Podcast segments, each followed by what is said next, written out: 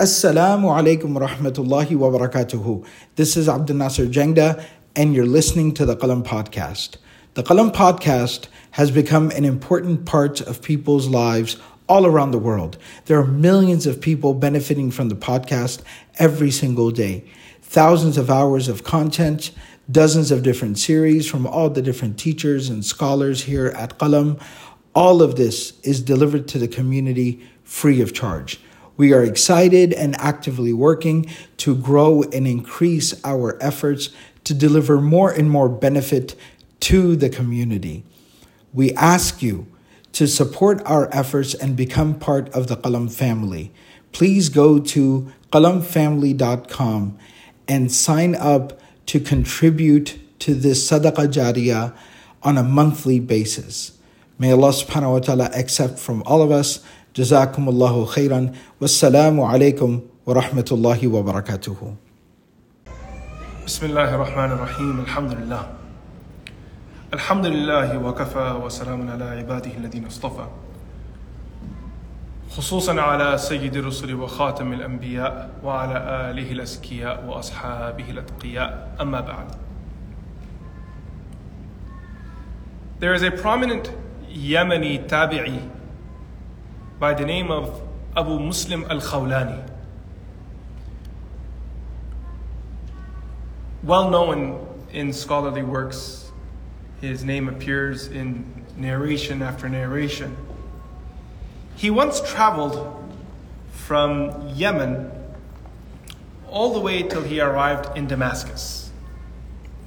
While he was in Damascus, he entered into the masjid and he saw a group of people sitting around a young man. And the people that were sitting around this young man were not just your average attendees. The halaqah surrounding this young person consisted of senior Sahaba of Rasulullah sallallahu alaihi wasallam. People with age, people who had seen Rasulullah sallallahu alaihi wasallam. They had sat in the company of the Prophet of Allah alaihi.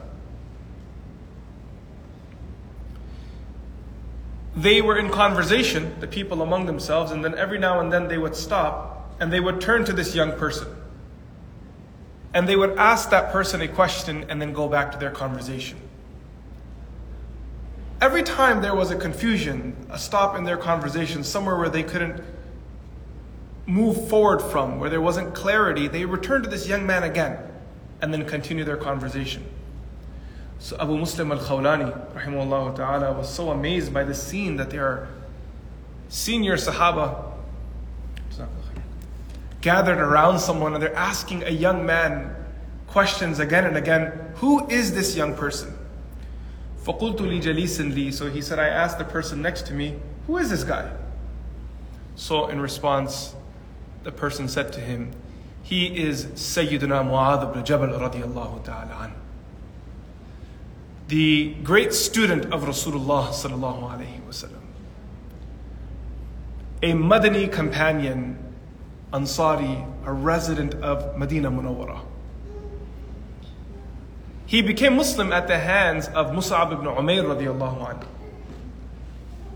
When the first group of Sahaba from Medina arrived in Mecca during the Hajj season and the Prophet ﷺ gave them Shahada, soon after he sent an educator, a teacher, a da'i, a murabbi, Mus'ab ibn Umair radiallahu anhu. His time in Medina Munawwara was spent on teaching Islam, mentoring people there. And one of the people who accepted Islam at his hands was Mu'adh ibn Jabal radiallahu anhu. The following year, so one year, the first group of Ansar, they arrived to the Prophet ﷺ. The following year, a group of more than 70 Ansar come to meet the Prophet ﷺ, and they take allegiance at the hands of Rasulullah and they formally invite the Prophet of Allah to relocate to Medina Munawwara. So when those people gathered with Nabi wasallam and one by one they put their hands in the hands of the Prophet of Allah to give their pledge to him, in that gathering was a young 18 year old man who for the first time in his life laid his eyes on the beautiful face of the Prophet of Allah, Mu'adh ibn Jabal radiallahu anhu. This is the first time he meets the Prophet sallallahu alayhi wasallam. When Nabi sallallahu alayhi wasallam arrives in Medina Munawwara, there are so many companions there. There are so many high caliber individuals there. Each one has their own story, and inshallah, throughout the course of this class, we will take a peek into those lives, look through those windows to try to understand these people and what they absorbed and what they became through the suhbah of Rasulullah sallallahu alaihi wasallam. Nabi sallallahu alaihi wasallam was phenomenal when it came to seeing potential in individuals. The Prophet of Allah was able to see potential in people before they were able to realize their own potential. This was a unique trait of Rasulullah sallallahu alaihi wasallam. If you don't see people's potential and where they can grow and assume everyone is you, there will be a lot of wastage in society. A parent needs to be able to look at one child and look at a second child and tell the difference between the two. Look at one sibling and another sibling and tell the difference. Look at your mother and look at your father and tell the difference. Look at your spouse and look at your cousin and see the difference there. That this is a good person, this is another good person. This person has this ability, that person has another ability. And when you start seeing people's abilities, their disabilities disappear. Because now you see where each person can thrive. One Sahabi of the Prophet of Allah cannot see, Nabi sallallahu alayhi wasallam appoints him as mu'adhin of Medina Munawwarah. And the Prophet sallallahu alayhi wasallam at times instructs him to lead the companions also in prayer. That's another Sahabi of the Prophet sallallahu alayhi wasallam. Mu'adh ibn Jabal was the studious type. He was the one that paid extra attention to everything the Prophet of Allah said. He internalized things very differently.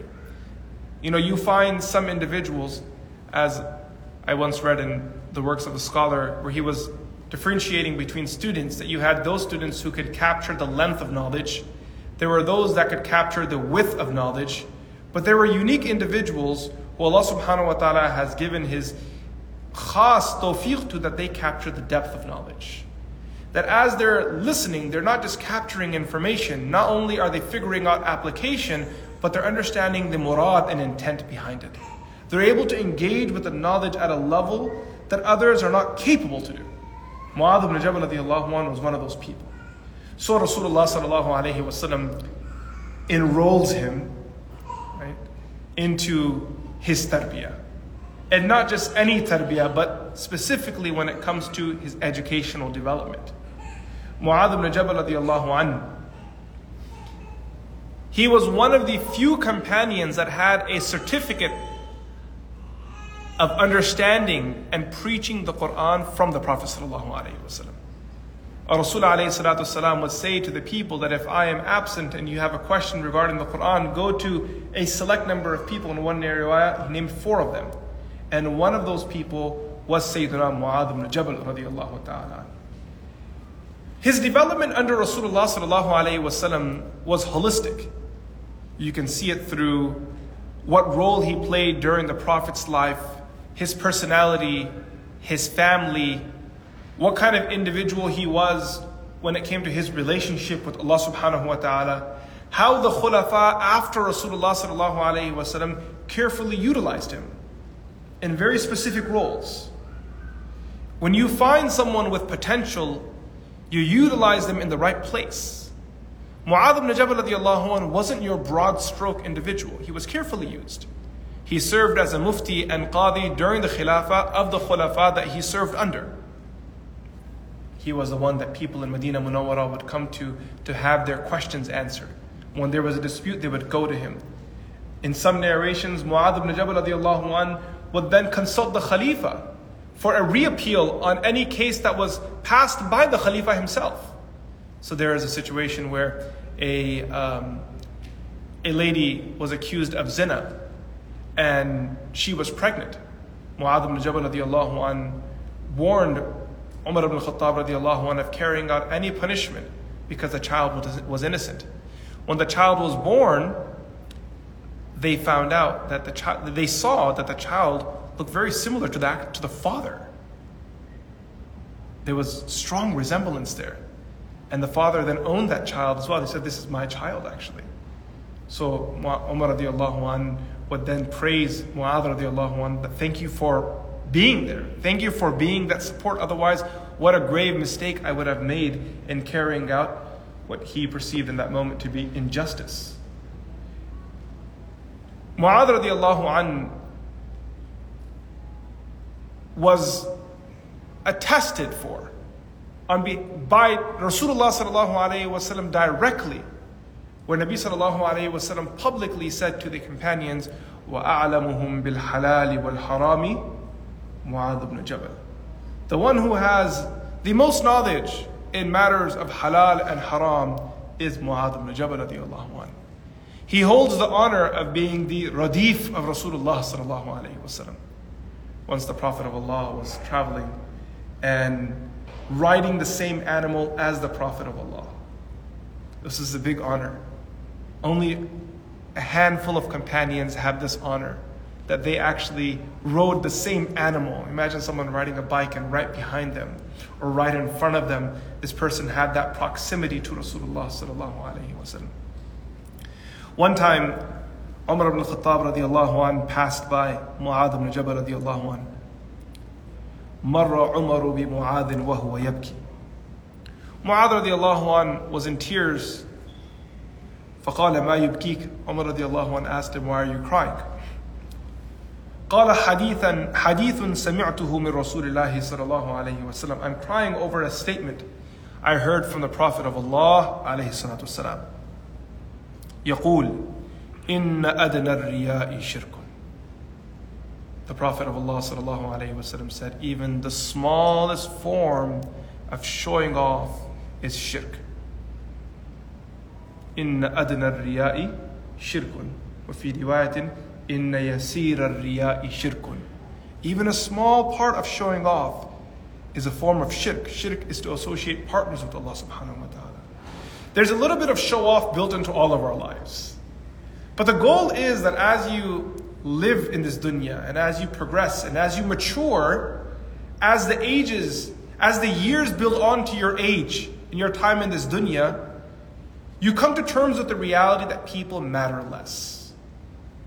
You understand that it's not worth, it's not worth dressing up for people. It's not worth making financial decisions purely based off of what people see. It's not worth it building and breaking relationships because of what people say and what they see. It's not worth saying or not saying something simply because what are people going to say? People will continue to say, see, do, whether you are the center of their conversation or not. Because those attention seekers who want to be seen do it at the cost of other people. If it's not you today, it'll be someone else. Living your life for them is no way to live in this dunya. If you're trying to seek attention and be seen and be heard, then seek the attention of your Rabb, Allah subhanahu wa ta'ala. For He sees everything, He hears everything, He knows of the thoughts that are buried away deep in our hearts long before we even understand them or dare learn to express them. And Allah subhanahu wa ta'ala is a shakur. He is one that compensates abundantly, above and beyond, for any small deed that a person acts, a person does. Anything you bring into your life, Allah Azza will reward you for it. You will never find people in this dunya who can truly appreciate you. They will see some, they will miss the other. They will acknowledge you at one point, they will miss another. So we spend our lives alone in this world, wondering if people will actually truly ever see us. A better way to live life is to forget about people and focus on Allah subhanahu wa ta'ala seeing you. At that moment, everything changes your perspective, your actions. And this is where sincerity actually starts coming into play. People talk about sincerity a lot. There is no path to sincerity until first and foremost you realize that what people say, what they see, is actually worth nothing. You have to devalue this stock to find value in the other. Shaitan has embedded this in our mind that the stock that matters most.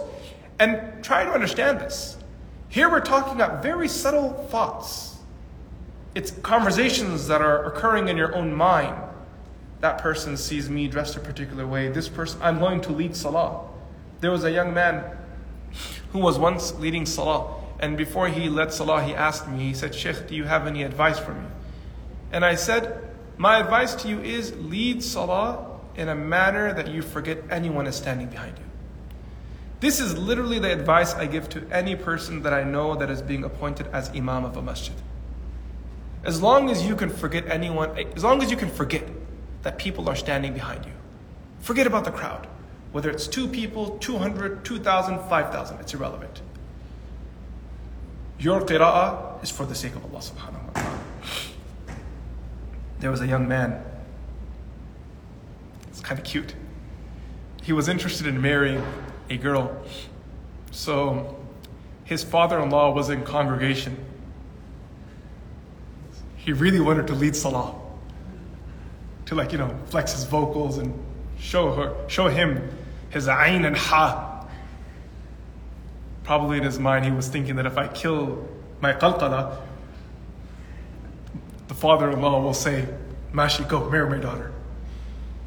Alhamdulillah, they're married now.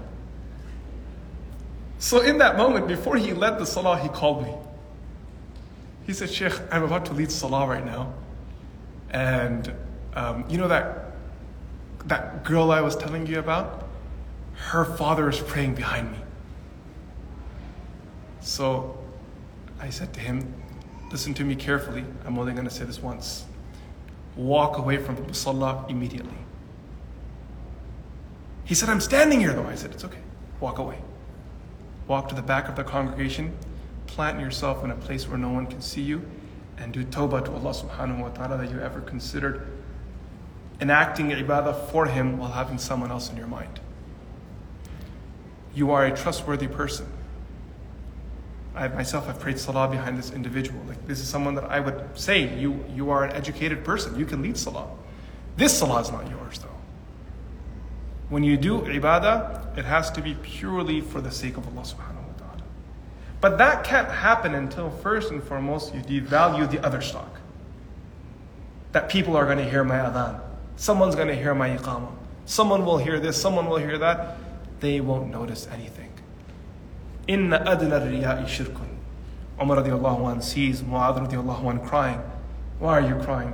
He said, I heard the Prophet of Allah saying that even the slightest shade of ostentation and showing off is a form of associating partners with Allah. وأحب العبيد إلى الله الأتقياء الأخفياء And the most beloved of Allah's servants are the conscious and hidden ones. الذين إذا غابوا لم يفتقدوا Those that if they are absent, no one will even notice them. Those are the most beloved servants of Allah subhanahu wa ta'ala. وَإِذَا شَهِدُوا لَمْ يُعْرَفُوا And when they are present in a gathering, people don't even notice them. أُولَٰئِكَ مَصَابِيحُ الْعِلْمِ وَأَئِمَّةُ الْهُدَى these are the lanterns of knowledge and leaders of guidance. Hearts that don't want people. So we're talking about this very subtle thought that we see from the beautiful hadith of Mu'adh ibn Jabal radiallahu anhu and if we take a moment and just bring this back to our world and our life and take a peek into the unavoidable vacuum of social media that has sucked society in, we have gone to the exact Every morning and evening is about exposure. It's about being seen. الذين إذا غابوا لم يفتقدوا وإذا شهدوا لم يعرفوا where is that example of Mu'adh ibn Jabal radiallahu This lesson taught to him by Rasulullah sallallahu alayhi wasallam. How did they live their lives? What was the standard? Mu'adh radiallahu was one day speaking to his companions. And he said, ما عمل آدمي عملا أنجى له من عذاب الله من ذكر الله.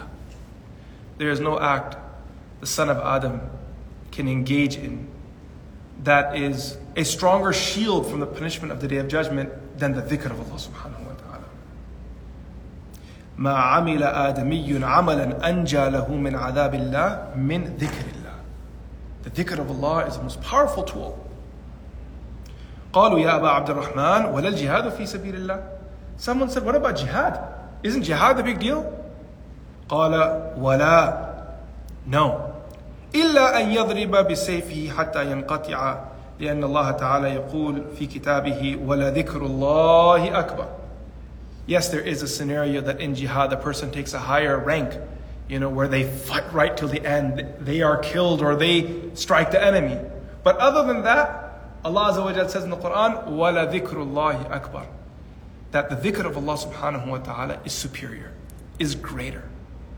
These companions of Rasulullah sallallahu alayhi wasallam were developed by Nabi sallallahu alayhi wasallam in every trait, in every attribute. You can look at his um, caution when it came to matters of the deen. You can look at how he was very careful of doing dhulm on any person. He would not oppress another person. When it came to his worship, he would stay awake during the night praying to Allah subhanahu wa ta'ala. When a person receives a statement from the Prophet of Allah verifying their piety, you would assume that they would now feel a little comfortable that the Prophet of Allah has spoken on my behalf, so I'm in a good place.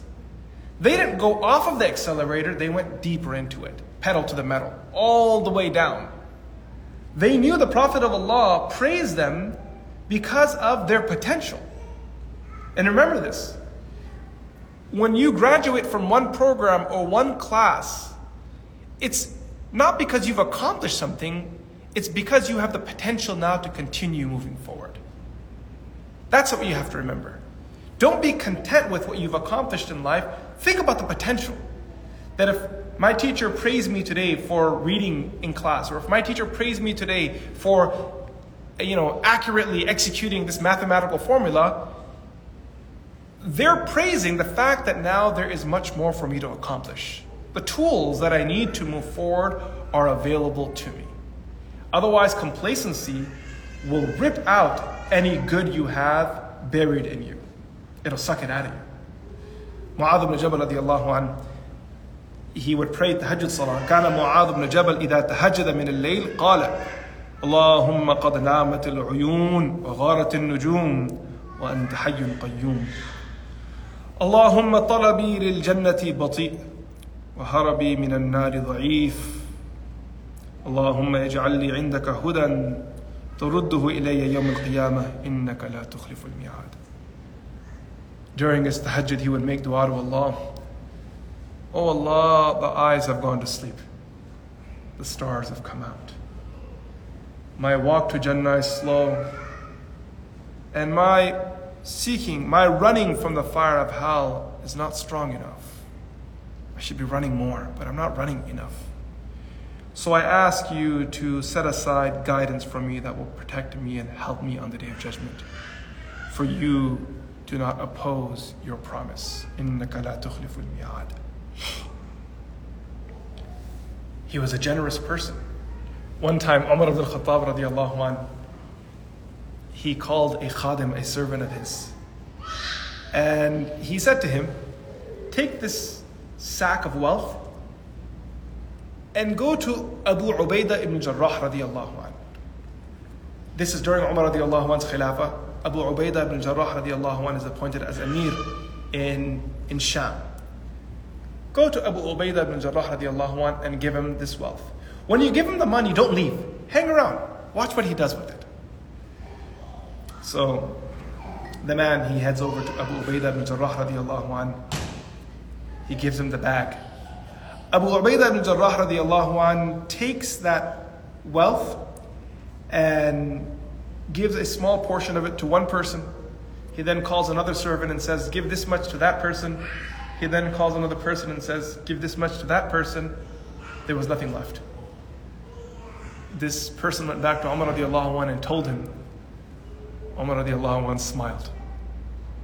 This is what I expected of him.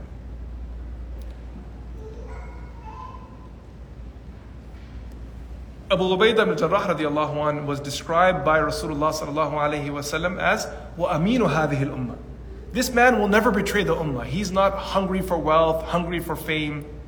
Even when Umar radiallahu anh visited Sham himself, when Umar radiallahu anh arrived in Sham, this was a big day that the Khalifa of the Muslims, that is behind the armies that have toppled the Roman and Persian empires, is on his way to Sham. Everyone was talking about it. And when he entered into Damascus, everyone gathered to see Umar radiallahu anh. And they saw a man in tattered garments riding a very humble animal. They were underwhelmed by him. They were expecting something grand, like they had seen in the Caesars and, and the Persian emperors. Umar radiallahu anh himself was quite puzzled. I'll tell you why shortly. The first place he heads to is the home of Abu Ubaidah ibn Jarrah. He arrives in Sham. Abu Ubaidah ibn Jarrah radiallahu anh receives them in Damascus, and they enter, they enter into the city, and Umar radiallahu anh says to him, I want to see your home. Umar radiallahu anh was very particular to make sure no one appointed by him was living a luxurious life. It's, it's, it's got to be an intimidating moment that he says, I want to see your home. So Abu Ubaidah Jarrah radiallahu anh takes him to his home. And there is no sofa to sit, there is no bed to lie on. A small cot on the ground, a flask, a container, a leather mat, a miswak, some humble possessions and belongings. Umar radiallahu anh enters, he looks around at all of his possessions very clearly. And then he turns to Abu Ubaidah al-Jarrah radiallahu anh and he says to him, the Prophet of Allah spoke the truth when he said, You are the Amin of this Ummah. Everyone changed after arriving to Sham except for you. Nothing changed about you. You're the same old man I know from the time of Rasulullah. Wealth didn't change you. Because when he arrived in, in Sham, what he saw was even the Bedouins, the Arab Bedouins, were dressed in elegant garments. Like the Pandus were wearing suits. So when Umar saw this, he was shocked. What's going on here? Why are these farmers and these, you know, you know, camel herders wearing like fancy shamancy ghutara and they're wearing this and they're wearing, you know, fine garments. What's going on here? And then he turns to Abu Ubaidah al-Jarrah radiallahu anh, he is also wearing garments that are patched. So then Umar radiallahu anh, he says to the messenger, now take this surah, take this uh, sack of, of wealth and go to Mu'adh ibn Jabal, who was also in Sham during those days. I'll explain how he ended up in Sham later. When he arrives at the door of Mu'adh ibn Jabal radiallahu anh, Mu'adh radiallahu anh receives the gift. He makes dua for Umar radiallahu anh, rahimahullah, basarahu, the same dua that Abu Ubaidah al-Mujarrah radiallahu anh made when he received his gift, and then did the same thing and distributed all that wealth. In one narration, as he was distributing it, his wife saw him and she said, What are you going to save? There was nothing left, only a small amount. So then he gave that to her when the messenger informed Umar radiallahu anh, he said, These companions of the Prophet of Allah are all the same. Ba'dhuhum min ba." Like the, the, the, the simplicity in these people was consistent. A person once came to Mu'adh ibn Jabal radiallahu anh, and he said, Alimni, teach me. He said, وَهَلْ أَنْتَ مُطِيعِي Are you going to listen to what I tell you? Or are you just asking? إِنِّي عَلَى طَاعَتِكَ لَحَرِيص He said, no, I'm going to listen to you. I've been waiting for this moment. Teach me. قال صم وافتر وصلي ونم واكتسب ولا تأثم ولا تموتن إلا ولا تموتن إلا وأنت مسلم وإياك ودعوة المظلوم such jamil and concise advice Muadhar the Allah one gives. Fast and do iftar too. Some days you fast, some days you don't fast. Create balance in your life. Worship Allah during the night, sleep some as well. Live a balanced life. Earn waqtasib wa'la. But don't disobey Allah subhanahu wa ta'ala in the process of earning. Go and get your check. Go and provide for your family. But don't disobey Allah Azza wa And do not die but being in a state of Islam. and be mindful of attracting the prayer of the oppressed one. That the oppressed one pray against you, never let that happen. In one riwayah, the Prophet of Allah said, إياك ودعوة المظلوم فإن ليس بينها وبين الله حجاب. Because there is no veil between that person's dua and Allah subhanahu One time Mu'adh radiallahu anhu was speaking to his son, giving him advice. Ya bunay, my dear son, إذا صليت فصلي صلاة مودع ولا تظن أنك تعود إليها أبدا My dear son, when you pray salah, be sure, be convinced that this is my final prayer. And that I will never have a chance to do sajda before Allah again. وَعَلَمْ يَا بُنَيَّ أَنَّ الْمُؤْمِنَ يَمُوتُ بَيْنَ حَسَنَتَيْنِ My dear son, remember, know that the believer dies between two good deeds of his. حَسَنَةٌ قَدَّمَهَا وَحَسَنَةٌ أَخَّرَهَا There are those good deeds of your those good deed of yours that you have already done in this world, that are stored for you. and then there are those deeds that are ahead of you. So set it right. Do good and send good ahead of you. These anecdotes, these stories, these advices of Mu'adh are so many. We've covered a few. There's so much more to cover. Each of his narrations, when you read them, you find depth in them. How did he become this grand jurist, scholar, spiritual advisor? How did he become this person that Rasulullah appoints him in positions of leadership not once but multiple times, even after Fath Makkah, after the conquest of Makkah, Rasulullah instructed him to stay behind in Makkah to teach the people the Quran and Deen. The words of Rasulullah stay behind in Makkah and educate the people here in their Quran and in their Deen. How did this happen? This happened as a result of a very careful and intentful tarbiyah process of Rasulullah sallallahu alaihi wasallam. Nabi sallallahu alaihi wasallam mentored him, he developed him. Not only did Nabi sallallahu alaihi wasallam teach him, but the Prophet sallallahu alaihi wasallam taught him how to be a leader. The Prophet of Allah didn't just give him knowledge of the Quran and Sunnah. That he had. He was one of the people that had memorized the entire Quran and was stamped with approval by Rasulullah. But he was taught how to be a leader. He was taught how to be an educator. The famous narration where Mu'adh an was appointed to serve as imam and lead one of the musalla locations in Medina Munawwara, some prayers. So one night he was leading Isha Salah, and while he was leading, um, he kept his, he, he made Isha extra long. He started reading Surah Baqarah. One of the companions broke away from prayer and the other companions, when they saw him leave, they accused him by saying, Are you a munafiq? How can you leave congregation like this? If Muslims are praying, you don't just walk away from jama'ah. He was offended that someone accused him of being a munafiq. So that person went to Rasulullah sallallahu and complained, O Messenger of Allah, you appointed Mu'adh as an imam in our community, and he decided to lead an extra long Isha Salah. We are people who work all day. We're laborers. You know, for context, we're the people who do the heavy, hard labor. The guys, you know, who build the roads, who, who you'll find, you know, nailing the, the, the framing work and digging out holes. And we're the guys who work in the farms and water the fields and feed the animals. So at the end of the day, when we're praying Salah, we're exhausted. And your student wants to lead Surah Baqarah and Isha Salah? It's a serious complaint. Nabi Sallallahu Alaihi Wasallam summons Mu'adh ibn Jabal radiallahu anh, and he's very disappointed in him. Mu'adh describes that moment as the Prophet being very angry, and then he said, Are you trying to disrupt my community, my people, my ummah, O Mu'adh? What are you doing? When one of you is appointed as Imam, keep it brief. Because in the congregation you have all types of people.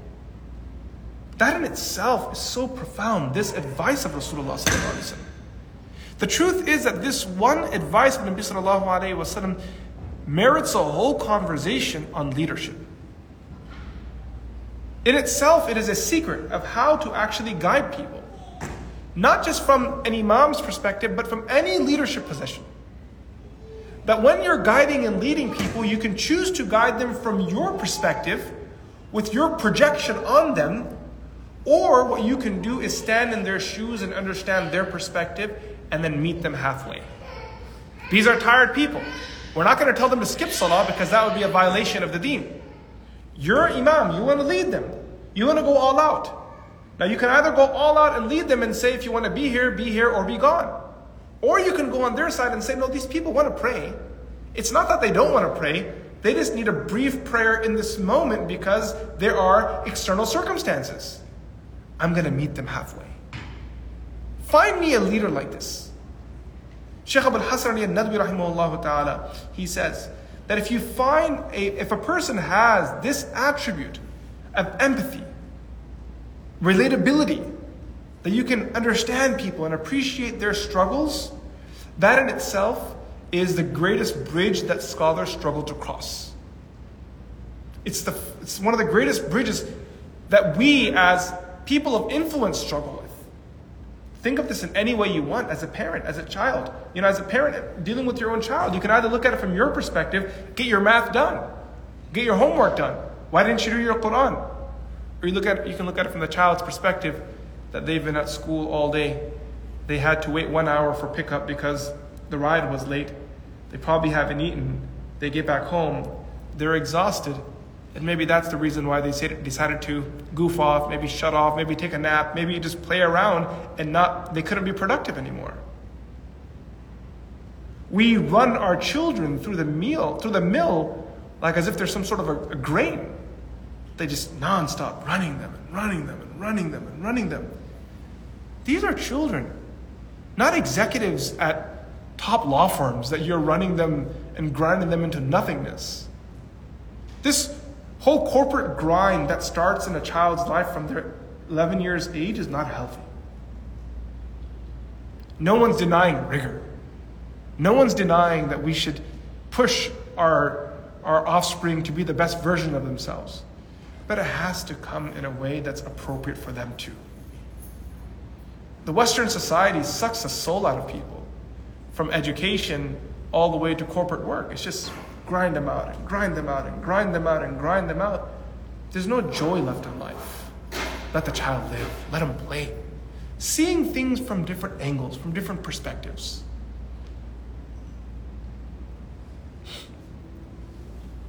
I remember having this conversation with myself a few years after I graduated. I had spent some time lecturing in different universities up and down the nation. In that time, like in 2007, 2008, the MSAs were very, very active, so they would invite imams all the time and they would have programs. So we'd go to these different universities to do lectures.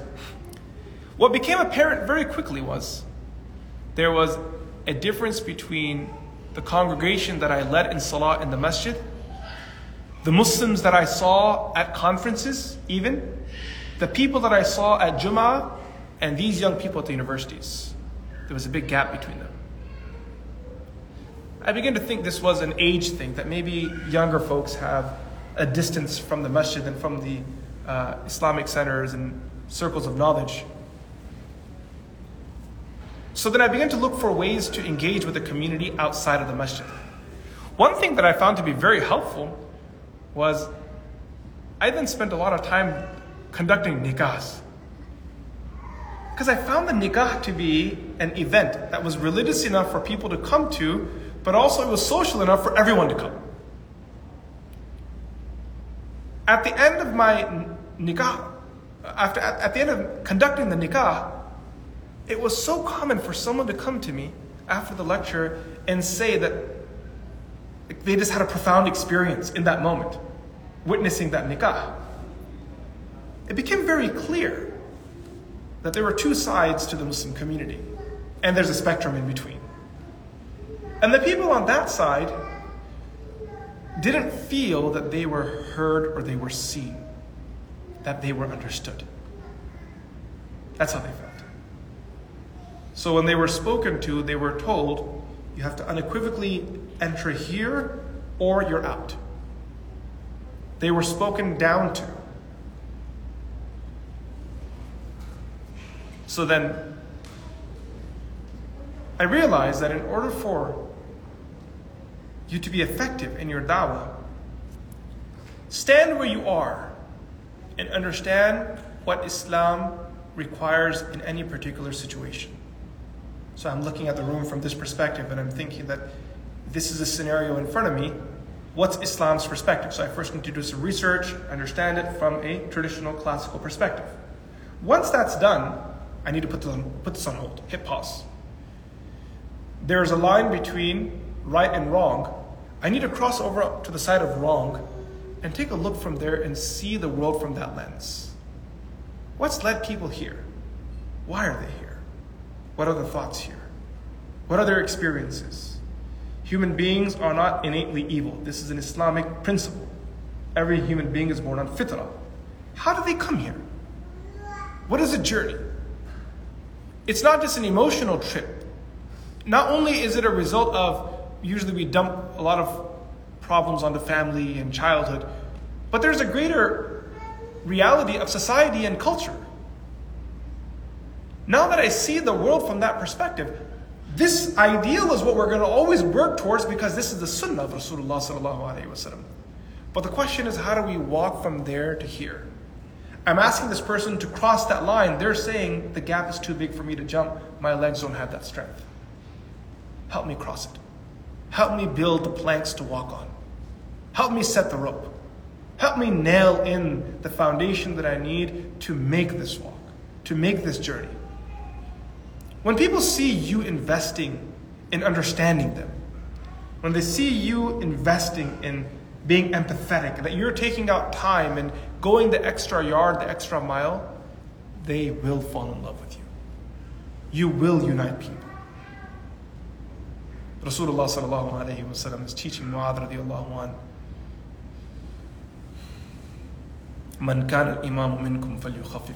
That when you are appointed as a leader, be compassionate, be kind, be soft and easy with your congregation.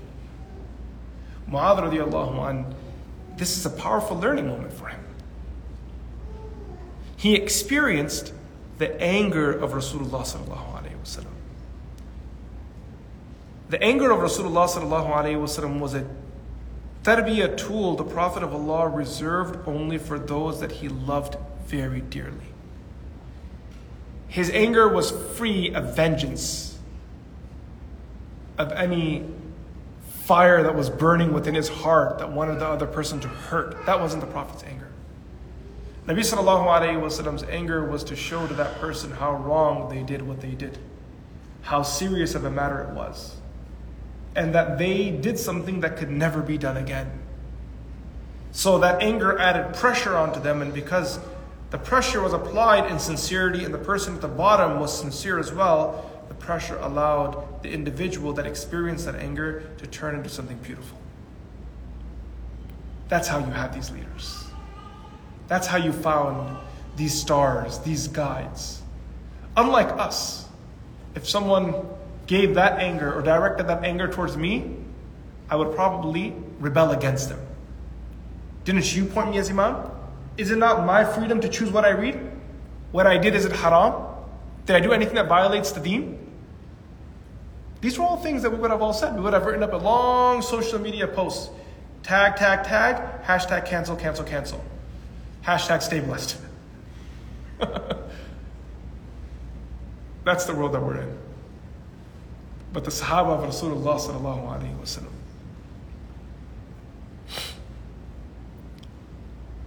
I could imagine Mu'adh radiallahu anhu, maybe just so happy in that moment to see the Prophet of Allah cared that much for him and the people. That Nabi sallallahu alayhi wasallam cares for me. That's why he said this to me. One time Rasulullah sallallahu alayhi wasallam said to Mu'adh radiallahu anhu, Wallahi inni ya Mu'adh. By Allah, I love you, O Mu'adh. He said, O Messenger of Allah, and so do I love you. To that Rasulullah sallallahu said. So after every prayer, read the dua. Allahumma a'inni ala dhikrika wa shukrika wa husni ibadatik. After every dua, after every salah, make sure you read the following dua. Allahumma a'inni ala dhikrik. O Allah, assist me in your remembrance. Shukrik. And being thankful to you. Husna ibadatik. And worshiping you in the most pristine, perfect manner. The dua is so jami' and so concise that if a person begins to just under, try to understand it, you will be lost. There's so much depth to these words given by the Prophet of Allah to Mu'adh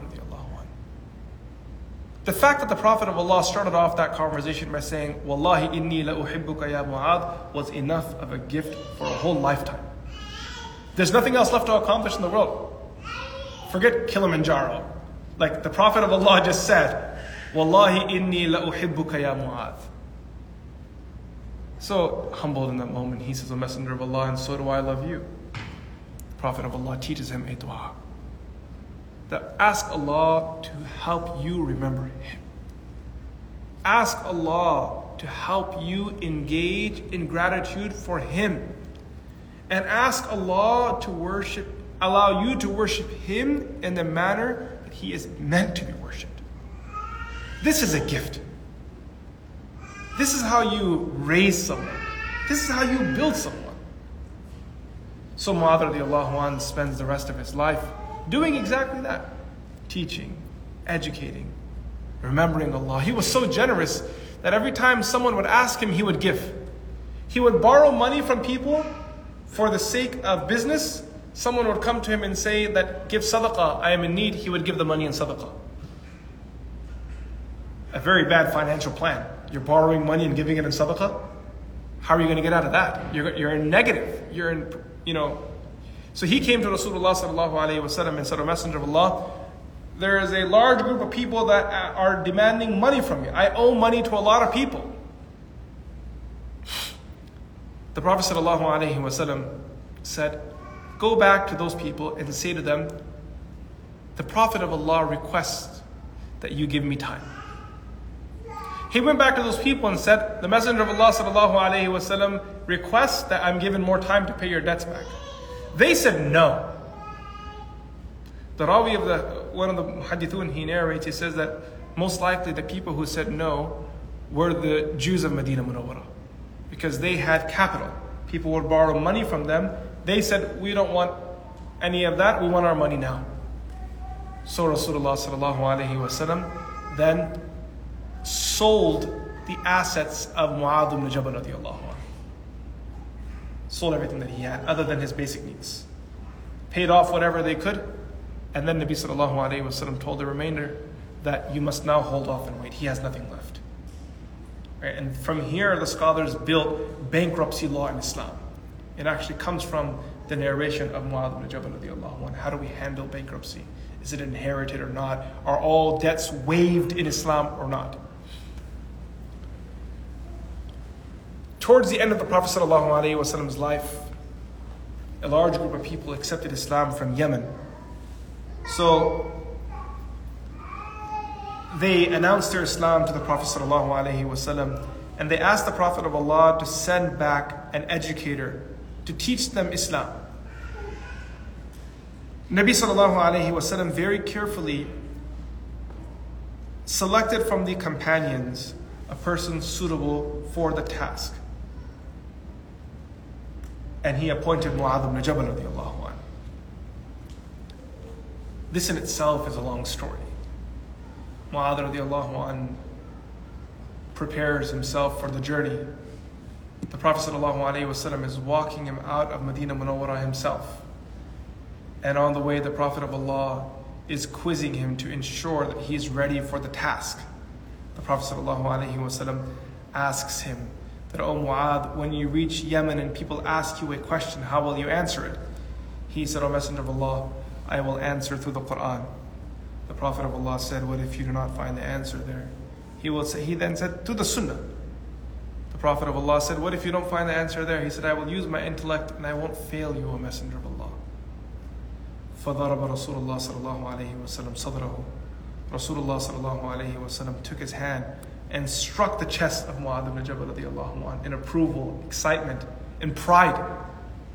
And he said, Alhamdulillah alladhi waffaqa Rasoola Rasulillah lima yurdi Rasulullah. That all praise is for Allah who guided the messenger of the messenger of Allah. All praises to Allah who guided the messenger of the messenger of Allah to that which is pleasing to Allah and His messenger. Your answers were right Right when Mu'adh radiallahu anh was about to head off to Yemen, and Asim ibn I mean, and Mu'adh ibn Jabal قال لما بعثه رسول الله صلى الله عليه وسلم إلى اليمن خرج معه رسول الله يوصيه.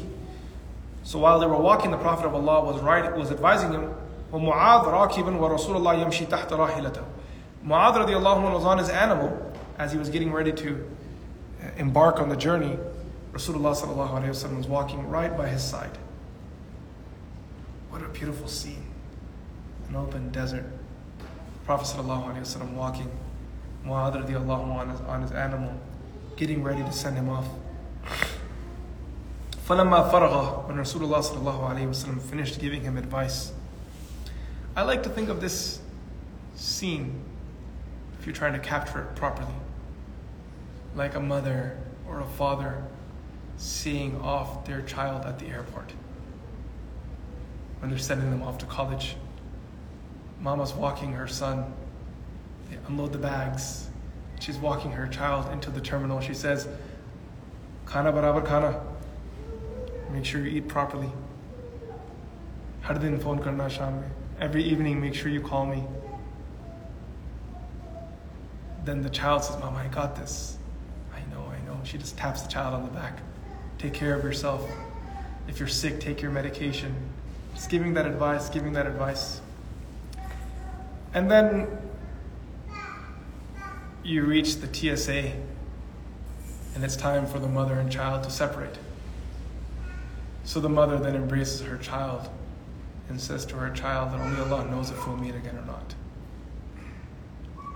The emotions captured in that moment, that separation, what does it feel like?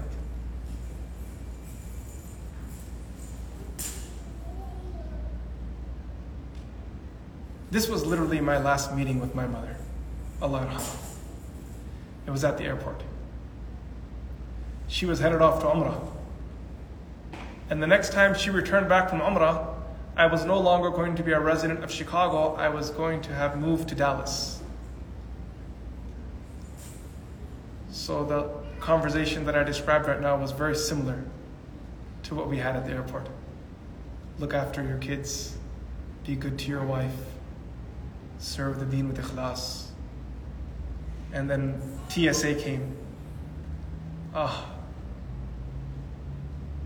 And then she leaned over and whispered in my ear that agar parvarish mein koi kami ki ho to. That if I failed you in your upbringing, be sure to forgive me. Followed by Assalamu alaikum, and those are the last words I heard from my mother. Allah. So now imagine Rasulullah sallallahu alayhi wasallam. Uh, he then looks for, up to Mu'adh radiallahu anh. Mu'adh radiallahu sees the Prophet of Allah crying, so he jumps off his animal, stands in front of Rasulullah sallallahu alayhi wasallam. These two mountains standing in front of one another. A picture for history to never forget. On one side you have خير خلق الله سيد المرسلين and right in front of him you have his mentee Mu'adh ibn Jabal radiallahu anhu, who met Rasulullah sallallahu alayhi wasallam 10 years earlier and he was only 18 years old at the time. Fast forward 10 years and the Prophet of Allah says to him, O Mu'adh, Ya Mu'adh, إنك عسى ألا تلقاني بعد عامي هذا ولعلك تمر بمسجدي هذا وقبري we won't be meeting again. The next time you come back, it'll be my masjid and my grave.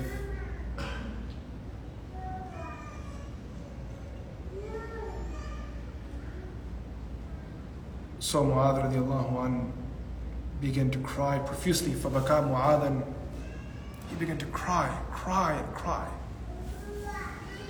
This is his final meeting with Rasulullah sallallahu alayhi wa sallam. ثم التفت Nabi sallallahu alayhi wa sallam then turned around. فأقبل بوجهه نحو المدينة with his face towards Medina. فقال and he said to him إن أولى الناس بي المتقون من كانوا حيث كانوا The people that are most deserving of me are those who are conscious of Allah, whoever they are, wherever they are. We don't have to be in Medina together. Just be conscious of Allah subhanahu wa ta'ala. Take this deen to the corners of the world. And just as Rasulullah sallallahu alayhi wasallam said, when Mu'adh radiallahu anh returned to Medina Munawwara, Rasulullah sallallahu wasallam had departed from this dunya. During the Khilafah of Umar ibn al-Khattab radiallahu anh, the Amir of Sham sent a letter to Mu'adh, uh, sent a letter to Amir al-Mu'mineen, Umar ibn al-Khattab radiallahu anh, Yazid ibn, Abi, Yazid ibn Abi Sufyan. He wrote a letter to Umar radiallahu anh. He said, O Amir al-Mu'mineen, there are so many people in Sham. We're, tr- we're still trying to establish Islam and create systems and create some stability here. So many new converts, so many people interested in Islam. We need people to come and teach the Quran and the Deen. فَعِنِّي يَا أَمِيرَ الْمُؤْمِنِينَ بِرِجَالٍ يُعَلِّمُونَهُ So send some people to me who can teach Islam to the people of Sham. So Umar radiallahu anh called five people. Mu'adh ibn Jabal, Ubadah bin Samit, Abu Ayyub al-Ansari, Ubay ibn Ka'ab, Abu Darda radiallahu anh. These are all very senior companions, known figures. He said to them that the Muslims in Sham have sought help from me in appointing teachers. So now you help me by appointing three of you. There are five of I've called five, three of you will go. Choose the three. So they said, Oh, this is easy. Abu Ayyub al Ansari is senior. There's no need to send him so far to teach. Let him stay home. Ubay ibn Ka'ab, Rajulun Marid, Ubay ibn Ka'ab radiallahu isn't feeling too well, he should stay back as well. So that's two gone, there's three left. The three of us will go. Umar radiallahu anh said to them, The three of you will first go to Hims, and you will teach the people there Islam. When you are content with the systems in Hims and that you have fulfilled your task, you will leave one person behind, and then the next of you, out of the two that remain, one will go to Damascus, one will go to Palestine. So the three of you will come to Hims first, teach, teach, teach. When you're content, one goes to Damascus, one goes to Palestine. Ubadah bin Samit radiallahu an stayed behind in Hims. Abu Darda radiallahu an went on to Damascus. And Mu'adh ibn Jabal radiallahu an then made his way to Palestine. It was while he was in Palestine, near Palestine, under the guidance of Abu Ubaidah ibn Jarrah radiallahu an, that Allah subhanahu wa ta'ala tested the people of Sham with one of the greatest tests. A plague broke out. Death began to spread. Historically known as Ta'un Amwas. Many great Sahaba began to die. Senior Sahaba of Rasulullah sallallahu. Abu Ubaidah ibn Jarrah radiallahu an, he once heard someone say, Allah's curse has come to us. So he stood in front of the people and said, This is not Allah's curse, this is Allah's rahmah. Righteous Sahaba have died through this plague, it cannot be a punishment from Allah. And then he said, Oh Allah, bless me with this mercy too. By evening, he saw his boil. Shortly after, the great Sahabi Abu Ubaidah ibn Jarrah radiallahu an passed away. And right before he passed away, he said, The person who will look after the Ummah now in Sham is Mu'adh ibn Jabal radiallahu an. Mu'adh ibn Jabal radiallahu an's kids caught the plague and they passed away. His two wives, they also passed away. And soon after, when he saw a boil appear on his finger, he kissed it and said, Ah, my ticket to Jannah is here. The Prophet said, Al mat'unu shaheed, the one that dies from a plague is a shaheed. He said, I thank Allah that He did not deprive me of shahada. When he saw it, he kissed it with his own mouth. He kissed it. And he said, Ah, my ticket to Jannah is finally here.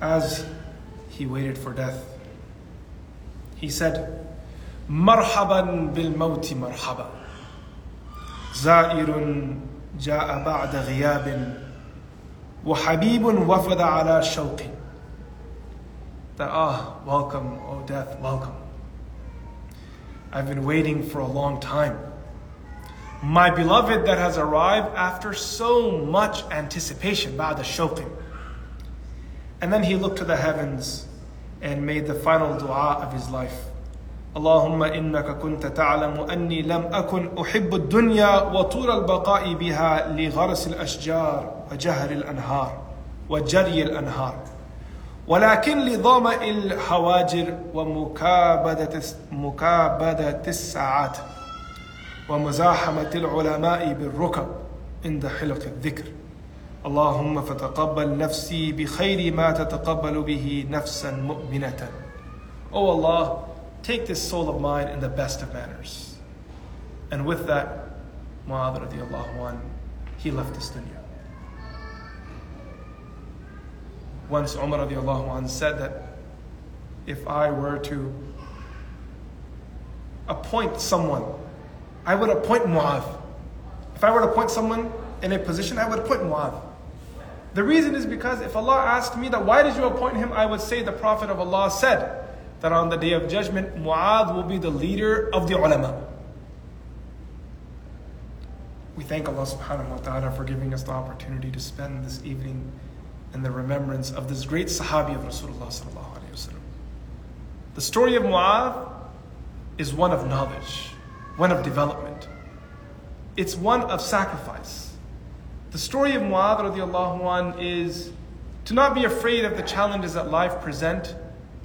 Continue moving forward once you know what you're doing is right. The Prophet of Allah set him. This is the track you need to go on. Go to Yemen. Become shaheed if you need to. Face your challenges in life. Distribute wealth. Don't hoard it. Once you've been told. And if you're lucky that Allah subhanahu wa ta'ala gives you people in your life that can point you towards a direction, don't question, keep walking. Allah's barakah will come. May Allah subhanahu wa ta'ala grant us tawfiq, elevate the maqam of the Sahaba. وصلى الله تعالى على سيدنا محمد السلام عليكم ورحمة الله تعالى وبركاته